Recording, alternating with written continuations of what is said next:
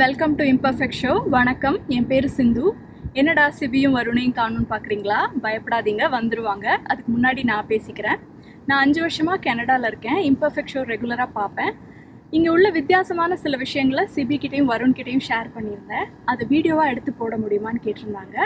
அந்த வீடியோ தான் இது. கனடாவில் எப்படி வேஸ்ட் மேனேஜ்மெண்ட் பண்ணுறாங்கன்னு தான் நான் சொல்ல போகிறேன். இங்கே குப்பைகளை 3 விதமாக பிரிக்கிறாங்க. ரீயூசபிள் வேஸ்ட், அதை ப்ளூ கலரில் பின்னில் போடணும். ஆர்கானிக் வேஸ்ட், அதை க்ரீன் கலர் பின்னில். Garbage black colour bin. முனிசிபாலிட்டியிலருந்தே பெரிய பெரிய பின்ஸாக எவ்ரி வீட்டுக்கு கொடுத்துருவாங்க. நம்ம வீட்டில் நார்மலாக குப்பைகளை கலெக்ட் பண்ணுற மாதிரி கலெக்ட் பண்ணிவிட்டு அது ஃபுல்லானதும் இந்த பின்னில் போட்டு வச்சிடணும்.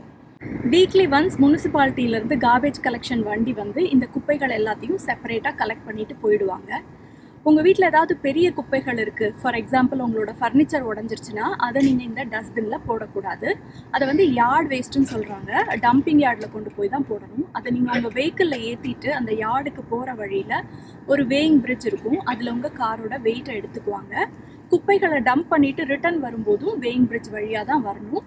திரும்ப வெயிட் எடுத்துக்குவாங்க. அந்த 2 வெயிட்டுக்குமான டிஃப்ரென்ஸ் தான் அவங்க குப்பையோட வெயிட்டுன்னு சொல்லி உங்ககிட்ட அதுக்கு சார்ஜ் பண்ணுவாங்க. இது ஏன் இப்படி பண்ணுறாங்க அப்படின்னா, முடிஞ்ச அளவு பொருட்களை எல்லாரும் எஃபிஷியண்ட்டாக யூஸ் பண்ணணும், குப்பைகளை கம்மி பண்ணணும் அப்படிங்கிறதுக்காக தான். அதனால இங்கே யூஸபிளாக இருக்குது அப்படிங்கிற விஷயங்களை யாரும் குப்பைகளாக போட மாட்டாங்க. ஃபார் எக்ஸாம்பிள் உங்கள் குழந்தைங்க விளையாண்ட டாய்ஸ் இப்போ பெருசாகிட்டாங்க, விளையாட மாட்டாங்க, ஸ்டில்னா அது யூஸபிளாக தான் இருக்குது அப்படின்னா அதை குப்பையில் யாரும் போட மாட்டாங்க. டொனேஷன் சென்டரில் கொடுப்பாங்க. இல்லை வீட்டுக்கு வெளியில் வச்சா வேணுங்கிறவங்க எடுத்து யூஸ் பண்ணிக்குவாங்க. டிஸ்போஸ் பண்ண குப்பைகள் எல்லாத்தையும் எடுத்துகிட்டு போய் சானிடைஸ் லேண்ட்ஃபில்ல காம்பேக்டாக லேயர்டாக அடுக்கி வைக்கிறாங்க. அதுக்கு மேலே ஒரு லேயர் சாயில், அதுக்கு மேலே ஒரு லேயர் குப்பை அப்படின்னு லேயர் பை லேயராக அடுக்கி வச்சு இன்ஜினியரிங் ப்ராசஸ் மூலமாக ஃபேஸ் பை ஃபேஸாக டீகம்போஸ் பண்ணுறாங்க. இந்த மாதிரியான குட் ப்ராக்டிஸ் இந்தியாவிலையும் இருந்திருந்தால் நல்லா இருந்திருக்கும்னு நான் நினைக்கிறேன். நன்றி, வணக்கம். வருண், கனடாவில் பார்த்தியா எப்படி சிஸ்டமேட்டிக்காக நடக்குதுன்னு? ஆமாம், அங்கே போயிடுவோமா? நீ தான் கிளம்ப ரெடி ஆகிட்ட போல தெரியுது. எங்கே நான் எங்கே கிளம்புறேன்? உங்களை தான் கூப்பிட்டு இருக்காரு, வா வான்ட்டு. யாரு? ஜஸ்டின் ட்ரூடோ தான். அத்தனை போச்சு கூப்பிட்டாரு முந்தானத்து கூட. நான் சென்னையை தாண்ட முடியாமல் உட்காந்துருக்கேன். சரி, ஓகே, ஜோக்ஸ் அப்பார்ட், நல்ல விஷயங்கள் நடக்குதுல்ல. நம்ம ஆக்சுவலி சிந்து மேடம் நமக்கு மெயில் மூலமாக கம்யூனிகேட் பண்ணாங்க. இந்த மாதிரி நிறைய நல்ல விஷயங்கள் நடக்குது, அதெல்லாம் கூட நீ இம்பர்ஃபெக்ஷனோட ஷேர் பண்ணலாம் அப்படின்னு. சரி, நீங்கள் வீடியோவே எடுத்து அனுப்புங்கன்னு சொன்னது ரொம்ப மெனக்கெட்டு நமக்காக நல்லாவே வீடியோ எடுத்து அனுப்பிச்சு விட்டுருந்தாங்க. நிச்சயம் சிந்து மேடம்க்கு ரொம்ப நன்றி. இந்த மாதிரி வெளிநாடுகளில் நம்ம நேர்கள் இருப்பாங்க, வெளி மாநிலத்தில் இருப்பாங்க, அந்தந்த ஏரியாக்கெல்லாம் பல குட் ப்ராக்டிஸ் நடக்கும். அதெல்லாம் என் கூட ஷேர் பண்ணிக்கோங்க. இம்பர்ஃபெக்ட் ஷோவில் அதை பப்ளிஷ் பண்ணுறதுக்கு எங்கள் டீம் தயாராகவே இருக்கும். கண்டிப்பாக. ஆமாம், நிறைய குட் ப்ராக்டிசஸ் எல்லா நாட்டிலையும் இருக்கும். ஆமாம், அது என்னங்கிறது இந்த மாதிரி வீடியோவாக எடுத்து போட்டிங்கன்னா நல்லா. அந்த மெயில் படிக்கிறப்பவே ரொம்ப ஆச்சரியமாக இருந்தது. குப்பைக்கு தனித்தனி பேக்கு, அந்த குப்பைக்கு மேலே போயிடுச்சுன்னா ட்ரக் எடுத்துட்டு போய் இடத்துல அதுக்கான எவ்வளவு பணமோ கட்டிட்டு தான் குப்பை போடணுங்கிறதே நல்ல விஷயமா இருக்குல்ல. குப்பை போடுறதே கம்மியாகும்ல. நம்ம ஊர்ல தான் இஷ்டத்துக்கு குப்பை போடுறோம். பக்கத்துக்கு நம்ம காம்பவுண்ட் காலியா இருந்தா அதுல தூக்கி போடுறோம். இதெல்லாம் நடக்குது. ஆமா, அதுவும் அது சொன்னாங்க பாத்தீங்களா, ஏதாவது பொருள் நமக்கு தேவை இல்லைன்னா வீட்டுக்கு வெளியே வச்சுட்டா யாரு வேணா எடுத்துக்கலாமா. ஆமா, அதுவும் ஒரு நல்ல விஷயம். நம்ம வீட்டுல புது பொருள் வாங்கிட்டோம்னா வேற யாருக்காவது அது போகும்ல, ஊத்தரலாம். இன்னொன்னு வாங்குறதே கம்மியா தான் நம்ம வாங்குவோம். ஆஹா, குப்பை அதிகமா வந்துச்சுன்னா நம்ம தேவையில்லாம பணம் கட்ட வேண்டியது இருக்கும். கம்மியா வாங்குவோம், கம்மியா எல்லாமே நம்ம இது பண்ணுவோம். ஆமாம், ரொம்ப ஆக்சுவலி நல்லா இருந்துச்சு கனடாவில் இந்த விஷயம். அந்த மாதிரி வேற வெளிநாடுகள் இருக்க நம்ம நேயர்கள் அங்கே இருக்கிற நல்ல விஷயங்களையும் கூட ஷேர் பண்ணிக்கோங்க. உங்கள் வீடியோ கிளாரிட்டியாக இருக்கணும். பின்னாடி பேக்ரவுண்டில் ப்ளீச் ஆகாமல் பார்த்துக்கோங்க. ஏதாவது சம்மந்தமாக பேசுனா அது சம்மந்தமான மாண்டேஜஸும் எடுத்து அனுப்புறீங்கன்னா பார்க்குறதுக்கும் கனெக்டடாக இருக்கும். கண்டிப்பாக சவுண்டு 3 நிமிஷத்துக்குள்ளே எடுக்கிற மாதிரி பாருங்கள். அதே மாதிரி சவுண்டு வாய்ஸ் கிளாரிட்டி நல்லா வச்சுக்கோங்க. பின்னாடி சத்தம் போயிட்டு இருந்துச்சுன்னா நீங்கள் சொல்ல ஒரு மெசேஜும் கரெக்டாக கன்வே ஆகாமல் போயிடும். நம்ம மைக்கு எவ்வளோ பிரச்சனை பண்ணல, ஸ்டுடியோவில் இருக்கப்போ எவ்வளோ பிரச்சனை வருது. அவுட்டோர் ஷூட்னா என்னன்னாலும் நடக்கலாங்க. அதனால கன்சர்ன் சொல்கிறோம். ஓகே, நிறைய பேருக்கு வீடியோ எடுத்து நாங்கள் அனுப்ப தயாராக இருக்கோம். பட் யாருக்கு அனுப்பணும் அப்படின்னு ஒரு கேள்வி இருக்கும்ல. imperfectshow@vigadan.com இந்த மெயில் முகவரிக்கு நீங்கள் அனுப்பிவிடுங்க. ஏன்னா நீங்கள் மெயில் அனுப்புறா அந்த குவாலிட்டி அடிவாங்காமல் வரும். மொபைலோட அனுப்பலாம், பட் குவாலிட்டி அடி வாங்கிட்டோம். அது யூஸ் பண்ண முடியாமல் போயிடுச்சுன்னா எங்களுக்கு வருத்தம், உங்களுக்கு வருத்தமாக இருக்கும். ஆமாம், ட்ரைவில் போட்டு இந்த மெயில் ஐடிக்கு ஷேர் பண்ணிங்கன்னா நாங்கள் எடுத்துக்குவோம். ஆமாம், அடுத்த கேள்விக்கு போகலாமா? கார்த்திக் செல்வம், எம்எல்ஏக்கள் தங்களுடைய தொகுதி பிரச்சனைகளை சட்டமன்றத்தில் கேள்வியை கேட்குறாங்க. சபாநாயகர் தொகுதி பிரச்சனைகளை சட்டமன்றத்தில் பேச முடியுமா இல்லை யார் வந்து கேட்பாங்க அப்படின்னு வந்து கேள்வி எழுப்பியிருக்காங்க. நல்ல கேள்வி இது. ஏன்னா இது வரைக்கும் ஆமா இல்லை அந்த மாதிரி விஷயம் நம்ம யோசிச்சதே இல்லை அப்படிங்கிற மாதிரி ஒரு கேள்வி வருதா இல்லையா? ஆமா, கண்டிப்பா. எல்லா எம்எல்ஏவும் எந்திரிச்சு எங்க தொகுதிக்கு வேணும் வேணும்பாங்க. ஆனா சபாநாயகர் எதுவுமே பேசுனது இல்லையா? கேள்வி இருக்குல்ல. ஆக்சுவலி சபாநாயகர் கேட்க முடியாதான், சட்டமன்றத்து விதியில் இப்படியே சபாநாயகர் கேட்கவும் கூடாதான், கேட்கவும் வந்து முடியாதான். அது வந்து எம்எல்ஏக்களுடைய ஒரு களம் மட்டும்தான். அது இப்போ சபாநாயகர் எப்படி கேட்பாங்கன்னா, அவர் நினைச்சா சிஎம்கிட்ட வந்து டேரெக்டாக பேச முடியும், மினிஸ்டர்ஸ்ட டேரெக்டாக பேச முடியும், செக்ரட்டரியேட் நேரடியாக பேச முடியும். ஏன்னா தலைமைச் செயலகத்தில் அவருடைய அலுவலகம் இருக்கும். ஏதாவது தொகுதிக்கு தேவைன்னா சீஃப் செக்ரட்டரியே சிஎஸ் வாங்கன்னா அவருடைய ரூமுக்கே கூப்பிட்டுட்டு இந்த மாதிரி பண்ணுங்க அப்படின்னு வந்து சொல்லலாம். இல்லை அப்போ ரோடு போயணும் அப்படின்னா அந்த ஹைவேஸோடைய செக்ரட்டரி இருப்பாங்கல்ல, அவங்கள கூப்பிட்டு வந்து எங்கள் இதுக்கு தொகுதிக்கு பண்ணி கொடுக்குன்னு சொல்லலாம். இல்லை மினிஸ்டர்கிட்டே டேரெக்டாக வந்து முறையிடலாம். அந்த அத்தாரிட்டி சபாநாயகர்கிட்ட இருக்கு. எம்எல்ஏ சீஃப் செக்ரட்டரி வருவாங்களா? வாய்ப்பே கிடையாது. அதுக்கு எந்த செக்ரட்டரியுமே வந்து வர மாட்டாங்க கண்டிப்பா. அதனாலதான் சட்டமன்றத்துல எம்எல்ஏக்கள் வந்து தங்களோட தொகுதியுடைய பிரச்சனைகள் வந்து கேட்டு கோரிக்கைகளை கேட்டு வந்து நிறைவேற்றிப்பாங்க. சபாநாயகர் அங்க கேட்க வேண்டிய அவசியம் கிடையாது, கேட்கவும் கூடாதான். இன்னொன்னு வந்து இப்ப ஏதாவது அப்பா சமுத்திரத்துல ஒருத்தர் எங்க தொகுதிக்கு ஸ்கூல் கேட்டுட்டு இருந்தாங்கன்னா அப்பா சபாநாயகர் குறுக்கிட்டு பேசி முடிச்சதுக்கு அப்புறம் அவர் ராயபுரத்துலேயும் ஒரு ஸ்கூல் கட்டி கொடுங்கப்பான்னு சொல்லிட்டு ஒரு சும்மா வந்து அன்அபிஷியலாகவும் அபிஷியலாகவும் ஒரு மாதிரி வந்து சொல்லலாமே ஒழிய எங்க தொகுதிக்கு இது வேணும்னு சொல்லிட்டு கேள்வியா வந்து கேட்க முடியாது சபாநாயகர்னால. ஓகே, மினிஸ்டர்ஸுமே வந்து அந்த மாதிரி தொகுதிக்குன்னு இல்லை பேச மாட்டாங்கல்ல? ஆமா, மினிஸ்டர்ஸுக்குமே வந்து பெரும்பாலும் வந்து பேச மாட்டாங்களாம். அவங்களே அதிகாரத்துலதான் இருக்காங்க. ஆமா, அவங்களும் வந்து கேட்க மாட்டாங்களாம். அப்படி பட் கேட்டா கூட சொல்லலாமா, அது ஒன்றும் இது இல்லையா? ஆனா வந்து இப்ப சபாநாயகருக்கு வந்து எக்ஸ்ட்ரா பென்ஷன் வருமானம் கேட்டா அதெல்லாம் எதுவுமே கிடையாது. எம்எல்ஏக்களுக்கு என்ன பென்ஷனோ அதே பென்ஷன் தான் சபாநாயகருக்கும். ஆனா என்னன்னா அந்த சபாநாயகர் ஒருத்தர் ஆயிட்டாரு, அந்த சபாநாயகர் அலுவலகத்துல சபாநாயகர் வரிசையில உங்க போட்டோ வந்து இடம்பெறும். இந்த மாதிரி சில பிரெஸ்டீஜியஸான ஒரு சில விஷயங்கள் எல்லாமே இருக்கு. Okay okay. ஆமா, முகேஷ் சாந்தாராமன் சிஎம்க்கும் மினிஸ்டர்ஸுக்கும் ஐடி கார்டு இருக்கா அப்படின்னு கேட்டிருக்காங்க. சிஎம்க்கும் மினிஸ்டருக்கும் விசாரிச்சேன் தலைமைச் செயலகத்துல. சரி, மினிஸ்டருக்கும் சிஎம்க்கும் ஐடி கார்டு கிடையாது, பட் எம்எல்ஏக்கான ஐடி கார்டு இருக்கு. இதுதான் இதுக்கான பதில். எதுக்கு அந்த ஐடி கார்டு கேள்வி வருதுன்னா, இன்கம் டேக்ஸ் இன்ஸ்பெக்டர் வந்து போறப்ப ஐடி கார்டு கொடுங்க, ஐடி கார்டு கொடுங்களா கேட்டாங்கல்ல, அதனால இப்போ ஆளால ஐடி கார்டு வந்து கேட்க ஆரம்பிச்சிருக்காங்க. இருந்தாலும் கூட காயத்ரியை தாக்கிய அந்த சில முக்கியமான திமுக உறுப்பினர்கள் இது வரைக்கும் கைது செய்யப்படலை. 10க்கும் மேற்பட்டவங்க கைது செஞ்சவங்க ஜாமீன் வந்துட்டாங்க. இருந்தால் கூட அவங்கள காயம் ஏற்படுத்தும் வகையில் செயல்களை செஞ்ச சில பேர் ஒன்றும் கைது ஆகலை. அதான் இந்த ஐடி கார்டு வந்து மினிஸ்டர்ஸுக்கும் கிடையாது, சீஃப் மினிஸ்டருக்கும் இல்லை, கவர்னருக்கும் இல்லை, பிஎம்க்கும் இல்லை, ஜனாதிபதிக்கும் இல்லை, யாருக்குமே இல்லை. உனக்கு இருக்கா? எங்கே ஐடி கார்டு இருக்கா? அங்கே இருக்கு. அடுத்த கேள்வியுமே வந்து அந்த எம்எல்ஏ அதுக்குள்ளே தான் வந்திருக்குது. காம்போவா கொடுத்துடலாம் பேக்கேஜா. நரேந்திரா அப்படிங்கிற வியூவர் வந்து என்ன கேட்டிருக்காருன்னா, அந்த தமிழ்நாடு மினிஸ்ட்ரியில், அதாவது தமிழ்நாடு சட்டமன்றத்தில் எவ்வளவு பணக்கார எம்எல்ஏக்கள் இருக்காங்க, எவ்வளோ கோடீஸ்வர எம்எல்ஏக்கள் இருக்காங்கன்னு சொல்லுங்க அப்படின்னு கேட்டிருக்காரு. மொத்தம் 234 எம்எல்ஏல அதில் வந்து 192 எம்எல்ஏக்கள் வந்து கோடீஸ்வரர்கள், 103 பேர் வந்து இதுல, அந்த 192ல 103 பேர் வந்து 5 கோடிக்கு மேல சொத்து வச்சிருக்காங்க, 55 பேர் வந்து 2-5 கோடி அந்த இதுக்குள்ள சொத்து வச்சிருக்காங்க. திமுக எம்எல்ஏக்கள்ல 89% எம்எல்ஏக்கள் கோடீஸ்வரர்கள், அதிமுக எம்எல்ஏல வந்து 88% எம்எல்ஏக்கள் கோடீஸ்வரர். 1% ஒரு இதுல தோத்துட்டாங்கிற மாதிரி இருக்கு. அதே மாதிரி வந்து ஒருத்தவங்க சளைச்சவங்க இல்லாம மாதிரியே இருக்கு பத்தியில கோடீஸ்வரர் லிஸ்ட். ஆமா, அதே மாதிரி வந்து 88% காங்கிரஸ் எம்எல்ஏக்கள்ல 88% பேர் அவங்களும் கோடீஸ்வரர்கள் தான். அவங்களும் டஃப் கொடுக்குறாங்க. கம்யூனிஸ்ட் வந்து கொஞ்சம் கம்மியா தான் இருக்கிறாங்க, அதுல 50% பேர் தான் அந்த எம்எல்ஏக்கள்ல வந்து இது. இதே வந்துட்டு பிஜேபியில் எடுத்தவங்க 4 பேர் இருக்காங்களா, அதில் 3 பேர் கோடீஸ்வரர்கள். இதெல்லாம் இருக்கட்டும். இன்னொரு பக்கம் பார்த்தோம்னா யாரு டாப் நம்பர் 1ல இருக்கா அப்படிங்கிறது, அந்த 4 பேர் யார் ஒருத்தவங்க கோடீஸ்வரன் இல்லை? காந்தியா? ஆமா, எம் ஆர் காந்தியா. அவர்தான் செருப்பியே வர போடாம கார்ல மட்டும் போவார். அவரு பூமாதேவி ஒலிக்கி விட்டு செப்பல் போட மாட்டாருன்னா கார்ல போவாரு அதெல்லாம் பண்ணுவாரு.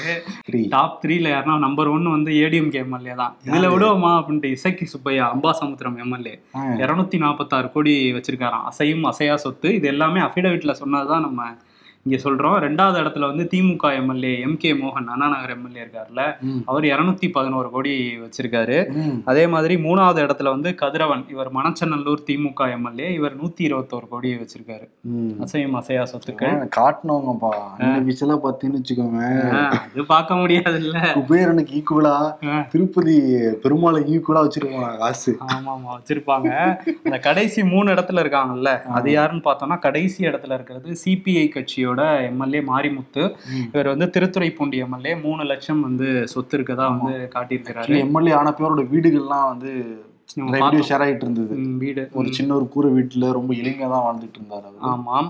இவருக்கு அடுத்த இடத்துல சின்னதுரை சிபிஎம் கட்சியோட எம்எல்ஏ, இவர் 4 லட்சம் வந்து சொத்து காட்டியிருக்காங்க.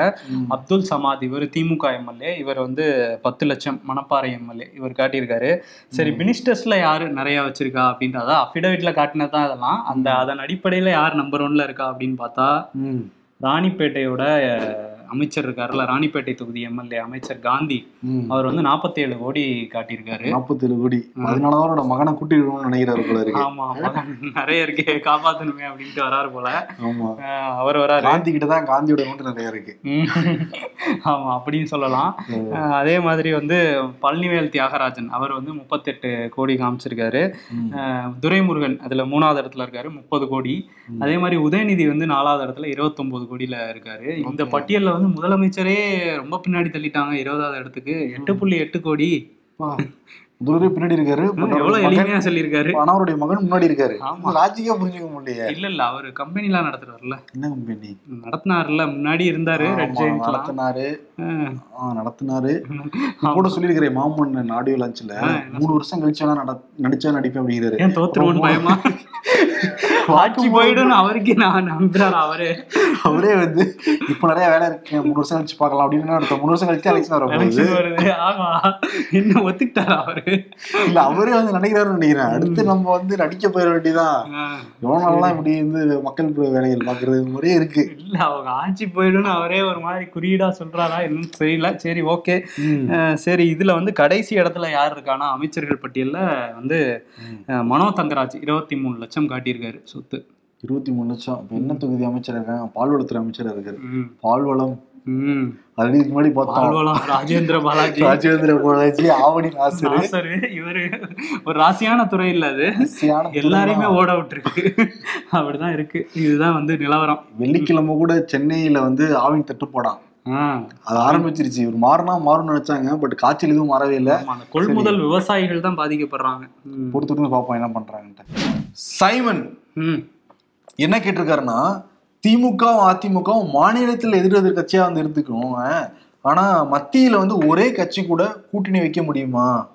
நல்ல கேள்வி இல்லை? நல்ல கேள்வி. ஆமா, அந்த மாதிரி அதிசயம் தமிழ்நாட்டில் இது வரைக்கும் நடந்தது கிடையாது. ஏன்னா எதிரும் புதிருமா தான் இருப்பாங்க, எளியும் புனியமா தான் இருப்பாங்க. இங்க அடிச்சுக்கிட்டு மேல போய் ஒண்ணு சேர்ந்துக்கிட்டு, அங்க ஒண்ணு சேர்ந்துட்டு, கீழே இங்கே திருப்பி வந்து அடிச்சுக்கிட்டு இருக்க முடியும். ஓட் பேங்கே போயிடுது. அதுதான், ஏன்னா ஒவ்வொரு கட்சிக்கும் ஒரு கொள்கை இருக்கு, அவங்களுக்கும் நிலைப்பாடு இருக்கு. இப்ப வந்து திமுக எடுத்துக்கிட்டா 2004ல் சனாதானம் பேசிட்டு இருக்கிற பிஜேபியோட ஜாயின் பண்ணாங்க அவங்க. அந்த டைம்ல ஏடிஎம்கே என்ன பண்ணாங்கன்னா காங்கிரஸ் கூட வந்து ஜாயின் பண்ணிட்டாங்க. இப்படி வந்து பேர வேணா மாத்திப்பாங்களே வந்து, தவிர ஒரே பேர்கிட்ட வந்து போக மாட்டாங்க, கண்டிப்பா போக மாட்டாங்க. அதுதான் அது. இது இதுல இன்னொரு விஷயம் என்னன்னா, இப்ப திமுக காங்கிரஸ் ஒன்னா இருக்க மாதிரி இருக்குல்ல. இது முன்னாடி எடுத்து பார்த்தா திமுக ஆட்சியை கலைச்சதே அந்த காங்கிரஸ் தான். ஆனா கலைச்சு விட்டதுக்கு அப்புறம் என்ன பண்ணுவாங்க, நேருவின் மகளே வருக, நிலையான ஆட்சி தருகன்னு சொல்லிட்டு சரண்டர் ஆயிடுவாங்க. ஆமா, அது வந்து மாறிக்கிட்டே இருக்கும் அப்பப்ப. ஆனா வந்து திமுக அதிமுக ஒரே கூட்டணியில யோசிச்சு பாருங்களேன். இங்க எதிரெதிரா இருந்துட்டு அங்க வந்து 2 பேருமே பிஜேபி கூட்டணியில இருக்காங்கன்னு வச்சுக்கோங்களேன், எப்படி பாராட்டிக்குவாங்க? நடக்கவே நடக்காது. கஷ்டம் தான். திமுக எம்பி கொண்டு வர ஒரு பில்ல வந்து இவங்க பாராட்டணும், அதெல்லாம் வேற இருக்குல்ல, நிறைய இருக்கு. அதே மாதிரி இப்ப எம்ஜிஆர் எல்லாம் கொஞ்சம் கூட தயங்கினதா வந்து சொல்றாங்க. நம்ம அவங்க நினைச்சா ஆட்சியை கலைச்சிடலாம் இல்ல, மத்தியில் நினைச்சா. இன்னொன்று வந்து மாநிலத்துக்கு தேவையானது எல்லாமே மத்தியில் தேவை வச்சாதான் கொண்டு வர முடியும். இன்னொன்றுனா உங்களுக்கு அந்த அமலாக்கத்துறை பிரச்சனை இருக்கும், சிபிஐ பிரச்சனை இருக்கும், இன்கம் டேக்ஸ் பிரச்சனை இருக்கும், எல்லாமே அது மத்திய அரசு கிட்ட தான் அந்த குடிமை எல்லாமே இருக்குது. அதனால எந்த கட்சி ஆட்சியர்களும் கூட வந்து இங்கே இருக்கிற ஆளுங்கட்சி வந்து கொஞ்சம் அப்படி அட்ஜஸ்ட் பண்ணிட்டு போகிறாங்க. எம்ஜிஆர் வந்து முராஜி தேசாய் வந்து நம்ம ஆட்சியை கலைச்சிட்டு வர்றோம் ஒரு சின்ன பயம்லாம் இருந்துச்சான். அப்புறம் இங்கே வந்து டக்குன்னு எங்கள் சீட்லாம் தரேன்னு சொன்ன அப்புறம் வந்து மாற்றி வந்து பேசினாராம். இன்னொரு ஆனால் ஒரு சுவாரஸ்யமான ஒரு விஷயம் இருக்குது. பிஜு பட்நாயக் இருக்காருல்ல, பிஜு பட்நாயக் வந்து திமுகவையும் அதிமுகவையும் இணைக்கிற வேலையில ஈடுபட்டு இருக்காரு.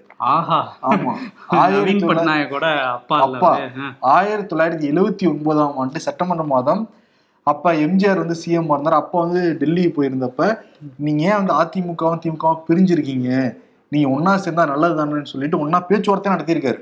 அதிமுக எம்ஜிஆர் பேசியிருக்காரு, திமுக கருணாநிதியை பேசியிருக்காங்க. கடைசியில் எப்படி முடிவாக இருக்குன்னா, கொடி வந்து அதிமுக கொடி, சின்னம் வந்து உதயசூரியன் சின்னம்.